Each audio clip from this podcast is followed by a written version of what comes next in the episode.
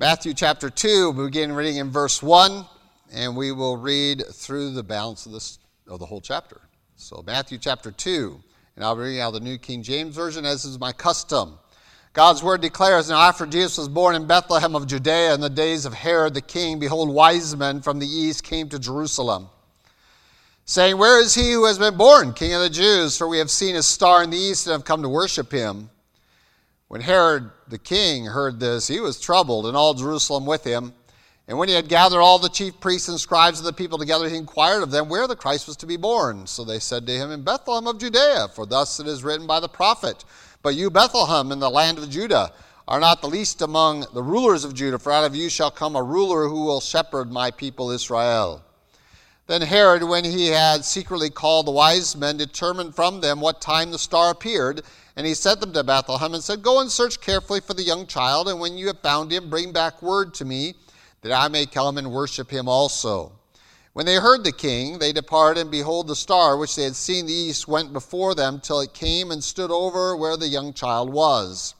When they saw the star, they rejoiced with exceedingly great joy. And when they had come into the house, they saw the young child with Mary his mother, and fell down and worshipped him. And when they had opened their treasures, they presented gifts to him gold, frankincense, and myrrh. Then, being divinely warned in a dream that they should not return to Herod, they departed for their own country another way. Now, when they had departed, behold, an angel of the Lord appeared to Joseph in a dream, saying, Arise, take the young child and his mother, flee to Egypt, and stay there until I bring you word. For Herod will seek the young child to destroy him.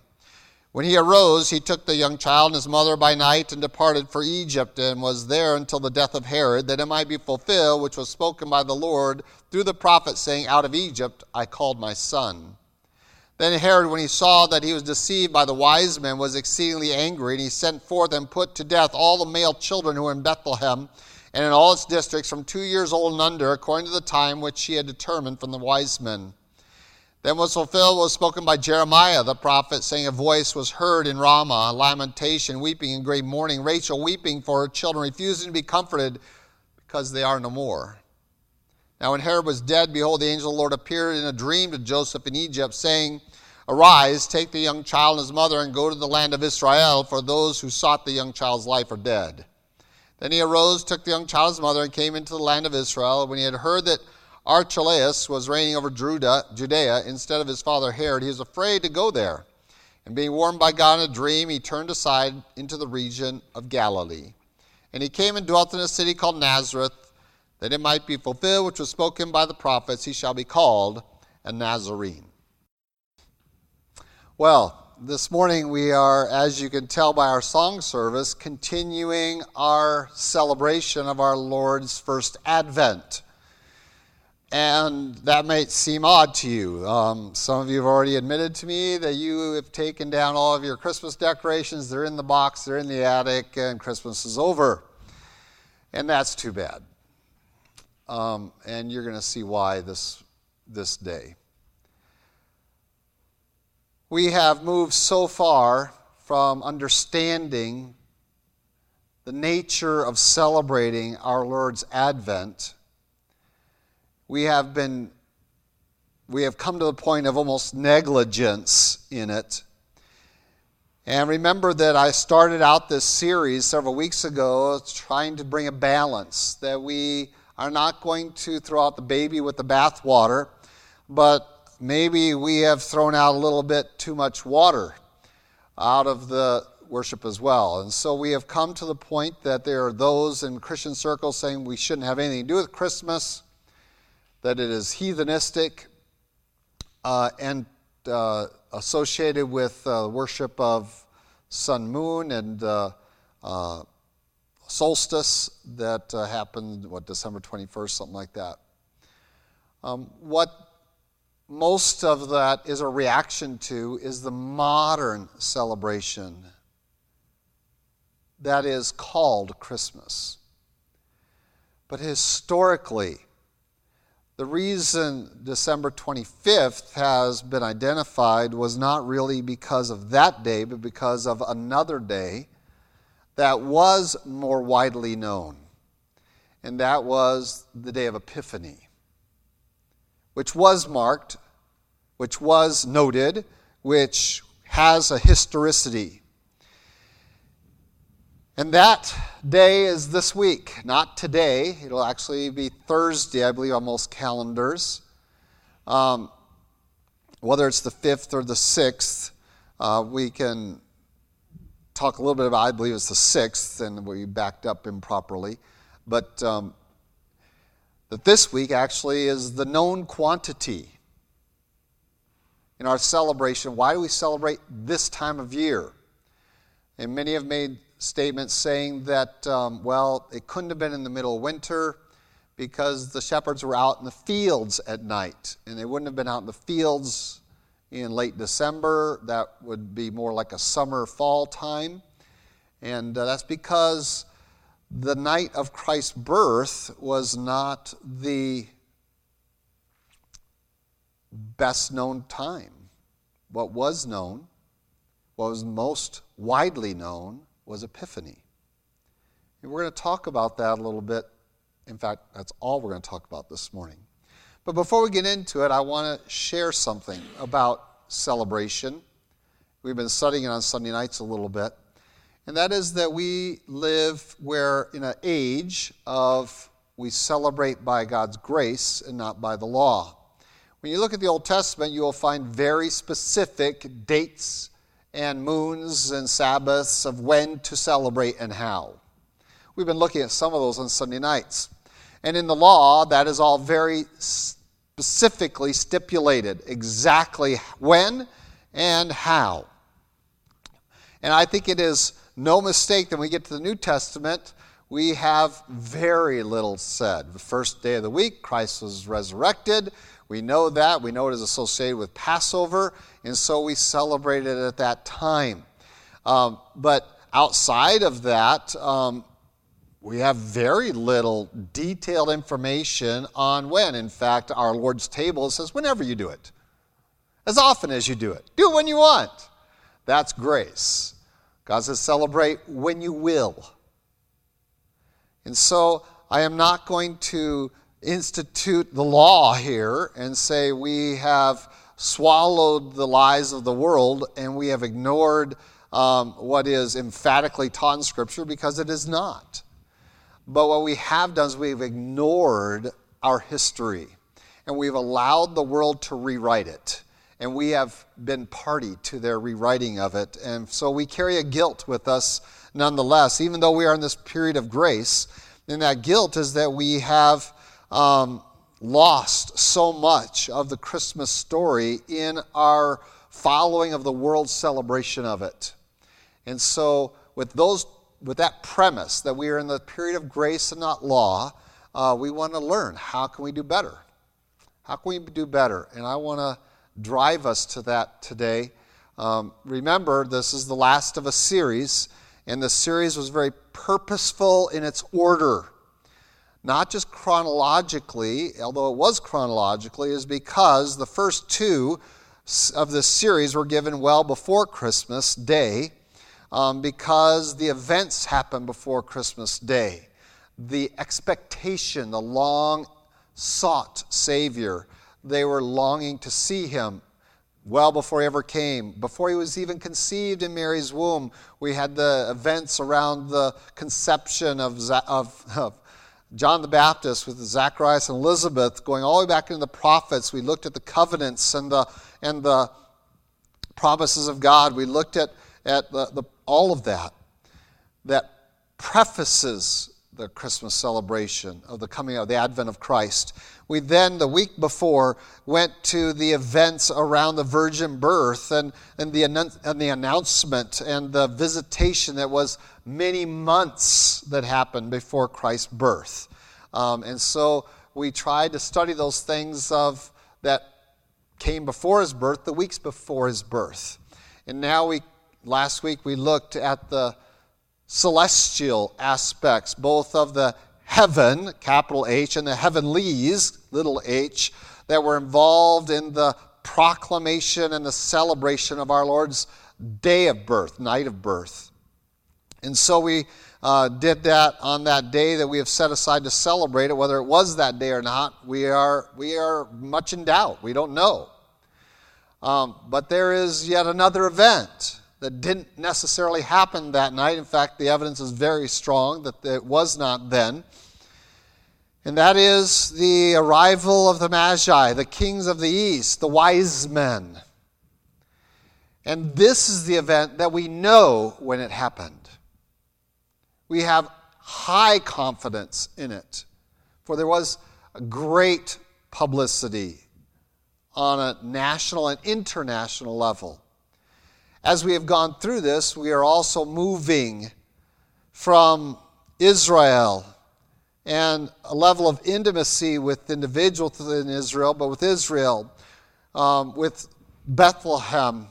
And then we saw with those who were frequenting the temple, who were looking for the consolation of Israel, those who were expecting him.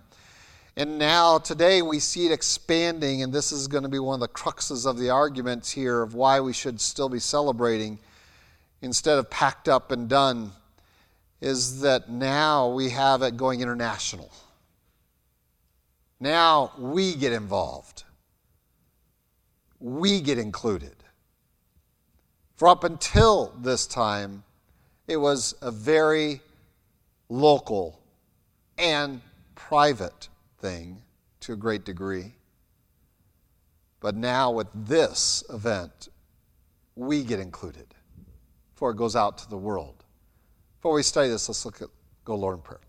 Lord God, we do thank you for your love for us. Thank you for the opportunity to study your word this morning. And Lord, we um, are fashioned too much by our society and less by your scriptures. And we thank you for a liturgical history that points us a different direction. And know that it wasn't perfected then either, but Lord, we do know that there is truth there. There's evidence. And Lord, we pray that you might guide us into that truth through your word and to your glory, that we might modify our lives to reflect not what the world expects, but to reflect our real beliefs. It might be evident not only in our theology, but in our worship, in our celebrations. In Christ Jesus' name, amen. So I have, as I have shared, tolerated and dealt with and, and, and handled and been approached by those that want to throw out the whole idea that we are to celebrate Christ's advent when everything in Scripture points us to celebrating his advent. Uh, and one of their arguments, again, with a heathenistic aspect of it, is the timing. So, what is the time that we know? Well, there were just shepherds and a few innkeeper, a few people involved in a little village in the southern part of Israel that really knew that night of his birth. There were some around the Temple Mount, but the real event that captivated all of Israel is when the king of Israel is approached with the idea that there was born a king who was king from birth. And this did not happen until the arrival of the wise men from the east, the kings. And we have sung about them this morning. I've purposely tried to avoid the hymns that focused on them until today. Because this is the week. This is what Epiphany celebrates. There's really three that we have over church history conglomerate into that one celebration on January 6th. You don't see hardly anything on most of your calendars. None of you have any big plans for this Thursday night. You're welcome to come to my house. I'm making big plans to celebrate Epiphany this year. That date, because of its international and because it was the, the confrontation of the government of Israel of its day with the fact of the arrival of her king, her new-born king, by international elements is documented. It is known. It was known, and it was when it became the most public. We have moved from, a, from, from only those that studied the prophets, searched it out, knew it, the wise that would count the days and the years that went by um, to know that, boy, the, the, the, God, the Messiah's got to be here. He's got to be here within the year. Very small group to a handful of people within the priestly class. And then some shepherds, and then maybe a few more in the town of Bethlehem. Um, but no real big publicity about this. It didn't hit social media. It wasn't out there. It was largely undocumented. But this event of Matthew chapter 2 was easily recognizable and well known. It was known to everybody.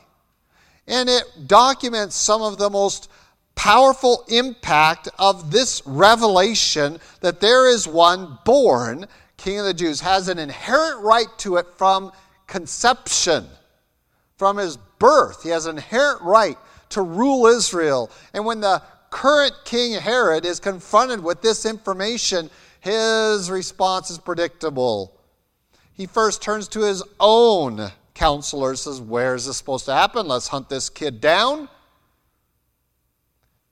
but he wants to put on a different face internationally. So, to these wise men, if you think there was just three of them, eh, by the way, if you have this little picture of three guys, three solo, not solo, a trilogy of camels walking across the desert, just three isolated guys trotting along there, um, you have the totally wrong concept of what this arrival into Jerusalem was. This was a royal caravan coming into Jerusalem.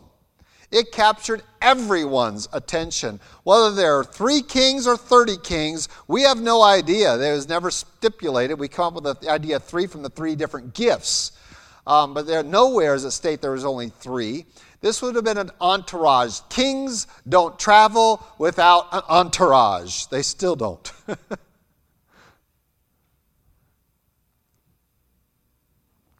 They would have arrived in Jerusalem, likely having camped outside of it, perhaps near the Mount of Olives or just over it, arrived in the morning with an expectation uh, that the whole city would have been in, in the act of celebrating and had a procession all the way through town, right into the royal throne room. And said, Where is he? Where's who? have caught Jerusalem by surprise, which should tell you something about the fact that the knowledge of Christ's birth was not universal, it was extraordinarily local. Relatively few saw Jesus in a manger, almost none, in fact.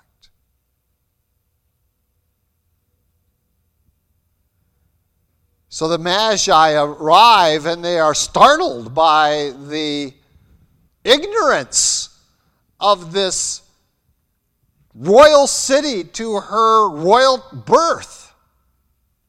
And it is this event that marks the discovery of the nation to this event that happened sometime prior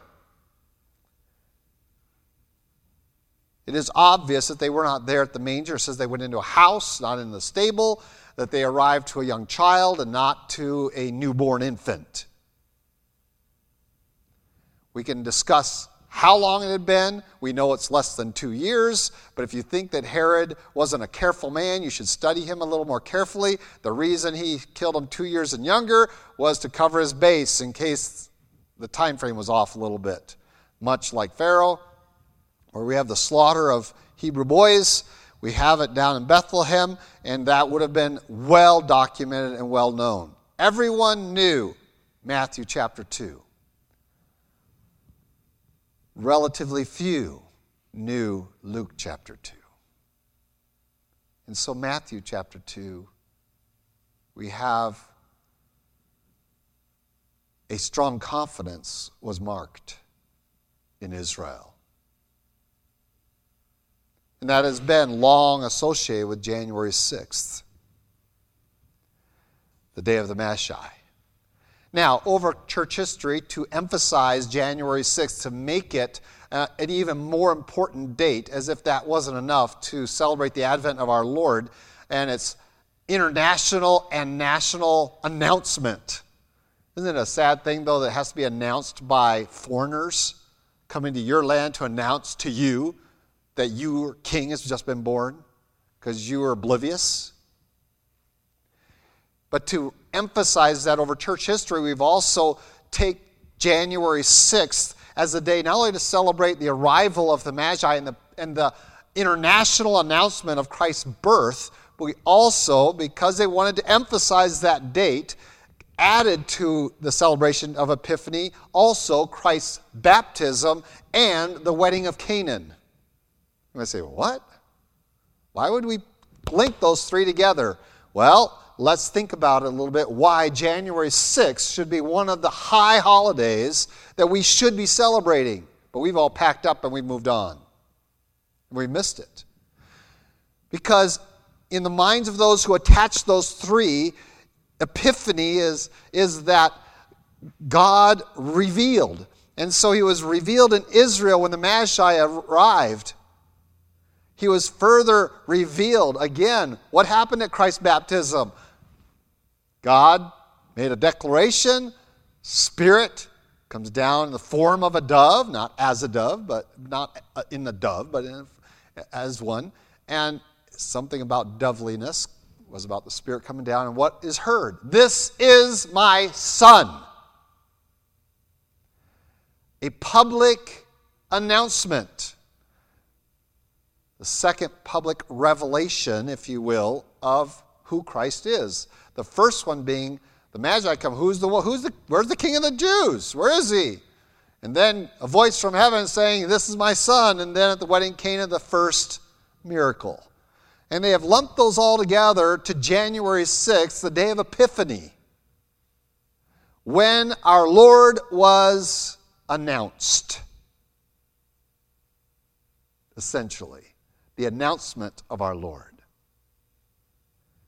And to celebrate that fully, what happened was that they determined that it was such a significant event that we needed not just one day to celebrate it, but 12 days to celebrate it. Some have conjectured that it was to represent 12 weeks from his birth. And back that up, what does that send you into? September sometime? Would that be right? Is that right? 12 weeks back from today, this week? Three months? What do you know about September? Big, big, big start of the Jewish year. That's where most of their feasts are, is during September, including Feast of Trumpets, Feast of Weeks, all those, outside of Atonement and Passover in the spring. So, whether it was 12 weeks, for whatever reason, historically, we marked January 6th. We backed up and had 12 days of celebration. And you know the French little song, The 12 Days of Christmas. On the first day of Christmas, my true love gave to me, and it goes through 12 days of Christmas. Where did that come from? Because that's historically how Christians celebrated the Advent is they backed it up from January 6th, is really our stake in the ground historically. Now, I'm pretty good at counting. I can count to 12. if you go back from January 6th, 12 days, um, what day do you land on? Not the 25th. It's actually the 26th, isn't it? 26, 27, 28, 29, 30, 31, 31, 2, 3, 4, 5, 6. And this probably gives a little credence to the fact that Christmas happened Christmas night was Christ's birth. If the 12 days were literally 12 days, given the Hebrew mindset of what a day is at sunset, and, uh, and of course, we know that Christ's birth was at night. um, because the shepherds were called to the stable there at the night and the arrival. We have moved his birth from Christmas night to Christmas Eve, and even this Christmas Eve, we had a celebration here to recount it. But the likelihood is he was born that day, or at least that's when we have designated to celebrate that day. Historically, you do realize that if you go back 100 years, 100 years, when did you begin to celebrate our Lord's birth? Was Christmas Eve is when you decorated. This is when you put up your tree. This is when you decorated your house to get ready for Christmas. Not Thanksgiving, the day after Thanksgiving, not December 1st, December 24th was when you started to you got ready. That was preparation day. And you would celebrate for 12 or 13 days. In fact, over the period of that, think about what you get to celebrate. The day two was considered St. Stephen's Day historically, when you would give out to the poor all of your leftovers from your Christmas feast to celebrate the first deacon martyr. You also, within that 12 days, have an opportunity to celebrate our Lord's circumcision on the eighth day. Depending upon whether it was after nightfall, or whether you want to think that was to be today or tomorrow, the eighth day, our Lord was circumcised. You get to celebrate that within the context of these 12 days. We also historically have taken a day of soberness within those 12 days. Guess what you're celebrating? The death of the children in Bethlehem that we just read about, Rahab crying for her children. Yes, it happened after Epiphany, but we take those 12 days to celebrate all those kinds of things. It kind of got out of hand in the Middle Ages. They also had a, a donkey day for the donkey that was witness of the birth, and so instead of saying amen during the service, you brayed like a donkey. So it got out of hand in the Middle Ages, but a lot of things got out of hand in the Middle Ages, right? But when we look back historically and we start looking at some of the purposefulness of our celebrations, uh, January 6th becomes pretty powerful a start. And by then, we're already done and forgotten it, and we're not singing any more Christmas carols uh, right in the very time frame when in Jerusalem they would have just been confronted with the idea that there is one born, King of the Jews. We sang this morning, Go Tell It on the Mountain. We sang about the first Noel, a declaration. And that declaration did not go public, really public, until January 6th, when the Magi arrive in Jerusalem.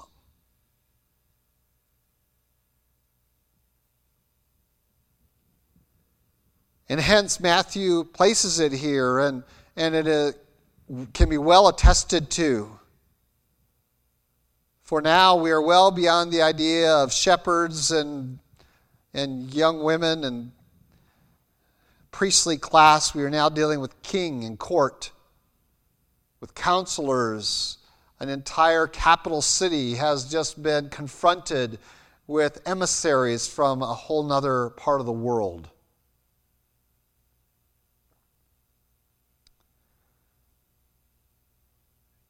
And we've missed it. We don't celebrate it, we don't notate it even.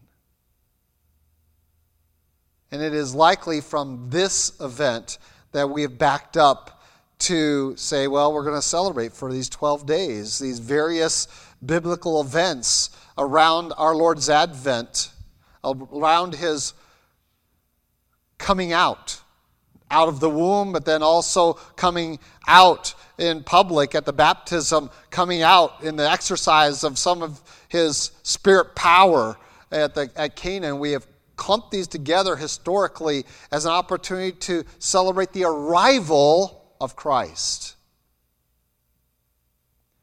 The idea of the birth is really just, it, by the way, all the events could have happened within those 12 days, including the flight to Egypt and all of that. It could have easily occurred in those 12 days.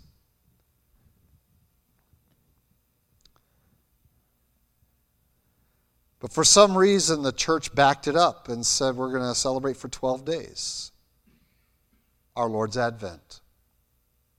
And whether that meant that they arrived 12 days after or 12 weeks, we don't know. For some reason, they wanted a 12 day celebration. Not based upon a date identified in December, but on a date identified in January. A date we don't celebrate at all. In my mind, there are three high days for the church three, and not days, but really celebrations. Remember our Sunday night study, we're talking about the idea of celebrating a single on a single day is really pretty foreign to Scripture. Important days are encompassed by sometimes a week, eight days of celebration. And so you have the Day of Atonement, you have Passover. They're encompassed within uh, Feast of Unleavened Bread. And so we have this certain one encompassed by others. Rarely do you have a single day.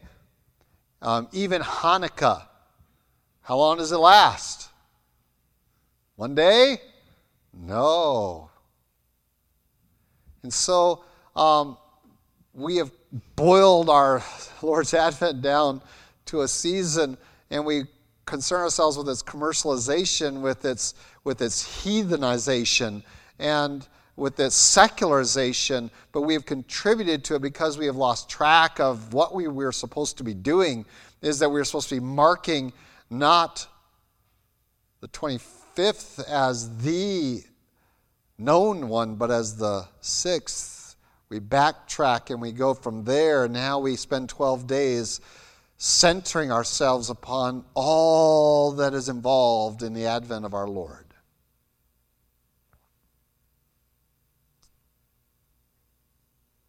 And we have missed it. And if anything, returning to that kind of historical celebration is going to get people's attention, isn't it? Makes you want to not shop until sometime between Christmas and January 6th. Give all your gifts then.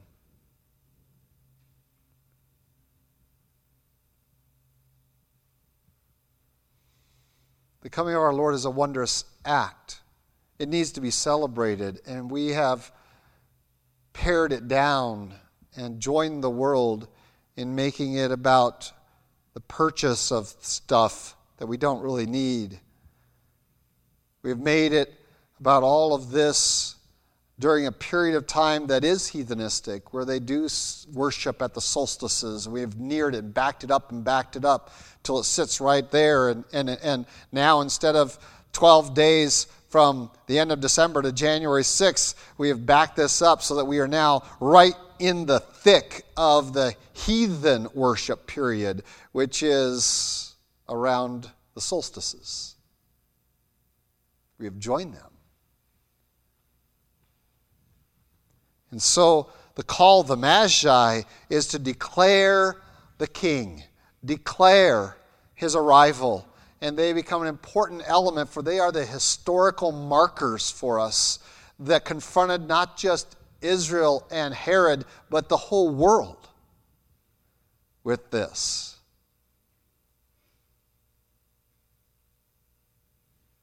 And we have, I believe, a rare privilege and opportunity because it has been so largely lost on so much of the Christian community and on society at large that we have an opportunity to celebrate from the 25th to the 6th without any of the trappings of the world. No Santa Clauses are busy on the 26th, the 27th, the 28th, the 29th, the 30th, the 31st, the 1st, the 2nd, the 3rd, the 4th, the 5th, or the 6th. No Santa Clauses. Isn't that great? No reindeer, none of it. None of the world is there. We have a privileged opportunity to take this aside and to sanctify it afresh and to say, we should be celebrating the Lord's coming from his birth to the epiphany. recognizing that probably the Epiphany is the date we actually know. And for 12 days, we have that opportunity.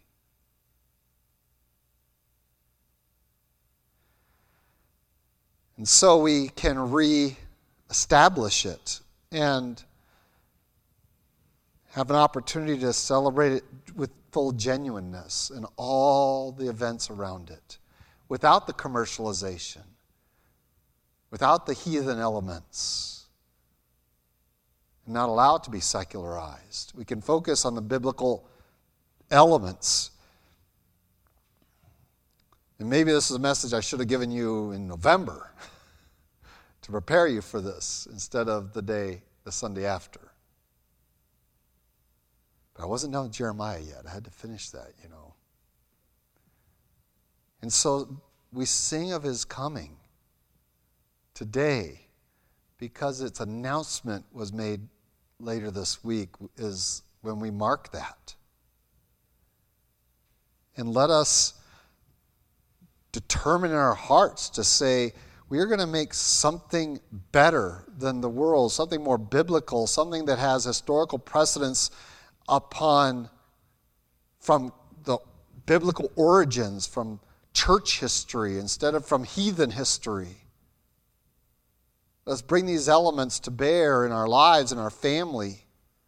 That for 12 days we will exercise ourselves to celebrate fully our Lord's advent and yes, that might even mean taking one day to consider the cost on the children of Bethlehem, of taking one day to consider that Christ didn't come to the wealthy but to the poor, of taking a day and consider the arrival of the Magi, the baptism of our Lord, and his first miracle. I see nothing lost in any of that if we were to take 12 days and celebrate these sorts of things of our Lord's circumcision, the eighth day.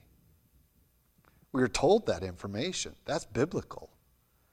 I would much prefer you celebrate biblical events in a ecclesiastically historical period of time than join with the world in their celebration. They've had their celebration. There are no more Christmas tree lots. They're all being shredded into mulch.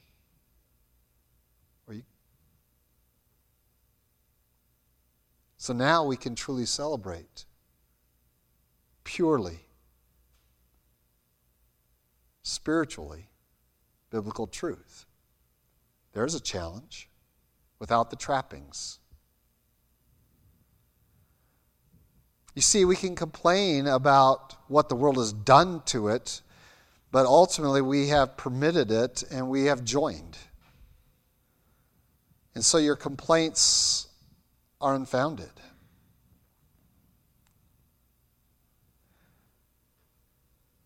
Because you won't do anything. And so God calls us to certainly celebrate this event. I have tried for four weeks to emphasize that, that we have not only a right to, but perhaps even a mandate to celebrate it, given all the attention God has given to it um, in the, from Genesis on, with all the elements engaged. We have, I think, every precedent, every, and like I said, even a mandate to celebrate it. But let's make sure we're celebrating it properly, not as the world, and perhaps maybe not even with the world, since the world has missed most of it. That we take time to say, I want to celebrate Christ's coming, all of it. And rather than having our magi at the stable, that we have them, as the Bible says, entering the house. Whether Christ, whether he's 12 weeks old or 12 days old or a year and a half, whatever it was, that He's there being worshiped. And we celebrate that He kept the law. Whether it's today or tomorrow, one of the key elements is that Christ is our righteousness. He fulfilled the law. His circumcision matters. He fulfilled the law for you and I from the very beginning. He fulfilled the law. So, yes, celebrate his circumcision. He is the one who has kept the law for me, he has completed it, he has finished it. He was the perfect sacrifice. All of these things we have opportunity to celebrate, and the church in a historical periods have drawn that out and said we want to take 12 days to celebrate all this that was involved and what and all of its meaning to take a time every day to sit down for 12 days as a people and say we're going to study each element very carefully um, and celebrate it teach it celebrate it reflect upon it meditate on it. Sometimes it's sobering sometimes it's exciting. Here we can shout and jump up and praise and, and over here we can have a parade. Um, we should have a parade on epiphany don't you think? Don't you think there should be an epiphany parade I mean, come on, you know those magi. It was the biggest deal in Jerusalem. They didn't come sneaking into town. There were trumpets and camels and horses and finery everywhere. It was the best parade day that could be.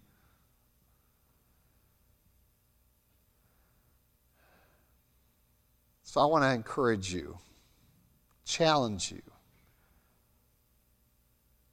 You can keep the Christmas tree in the box. You don't need to take it down or put it back up. But do not forget to celebrate purposefully. And to do so historically would mean that you would be celebrating all through this week to Thursday. And so, to you who know the truth, I say Merry Christmas because it still is. My, one of my favorite radio programs is 95.5 classical. Yes, it's classical music. From thanks, the day after Thanksgiving till Christmas Day, they play all Christmas music, and it's stopped now. I turned the radio off. I was so mad. It should have just started. And it's over. The world, it's over. And I say, let them have it because now we can have ours the right way to celebrate the real events as they really happened that we know culminated on January 6th.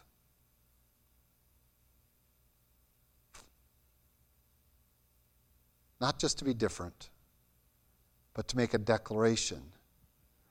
That isn't what it was historically, and they have emphasized the wrong things. Now you've got your gift. Now let's think about how you're serving the poor. How are you honoring God? How are you declaring to the world, Messiah's here? Where's the king? Where's your king? That's what the Magi were about. Parading into Jerusalem and saying, Where is the King? It is a great evangelistic day to walk into people's lives and say, Where's the one who's your, supposed to be your king? Where is he? Herod didn't know where he was. Counselors had to study a little bit. They figured out. None of them went with them to worship him, though. And so we have much of that today a disconnect from this part of the narrative and we have moved it into what is obviously not a true scene, our little manger scene that we have, the Nativity with the Magi there. And yeah, we still use it a little bit. You're comfortable with it. Uh, don't be surprised if it doesn't come out that way next year. I want to just challenge you and encourage you. Don't stop celebrating. You're right in the middle of Christmas. It started last Sunday. It should end this Thursday, is the 12 days. According to ecclesiastical history of Christmas. Let's pray. Lord God, we do thank you for all that's entailed in the celebration of your birth. And Lord, we have lost track of so much. And it has tainted our worship, it's tainted our celebration, and we know it. I've heard all my life Christians complain. Never was taught. So we thank you for your truth and its teaching. Now, Lord, it is for us to respond. Lord, we want to be those that celebrate your coming, but so much more. We want to celebrate that you've kept the law for us. We want to celebrate that you are the King, that we might recognize you as such. And so, Lord, the world is done thinking about you. They've left you in the manger. They are not asking, Where is the King? And Lord, help us to draw our families' attentions to it and help us to draw those around us to you.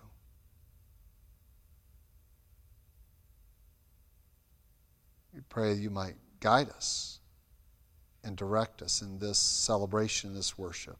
To your honor, praise, and glory. In Christ Jesus' name, amen.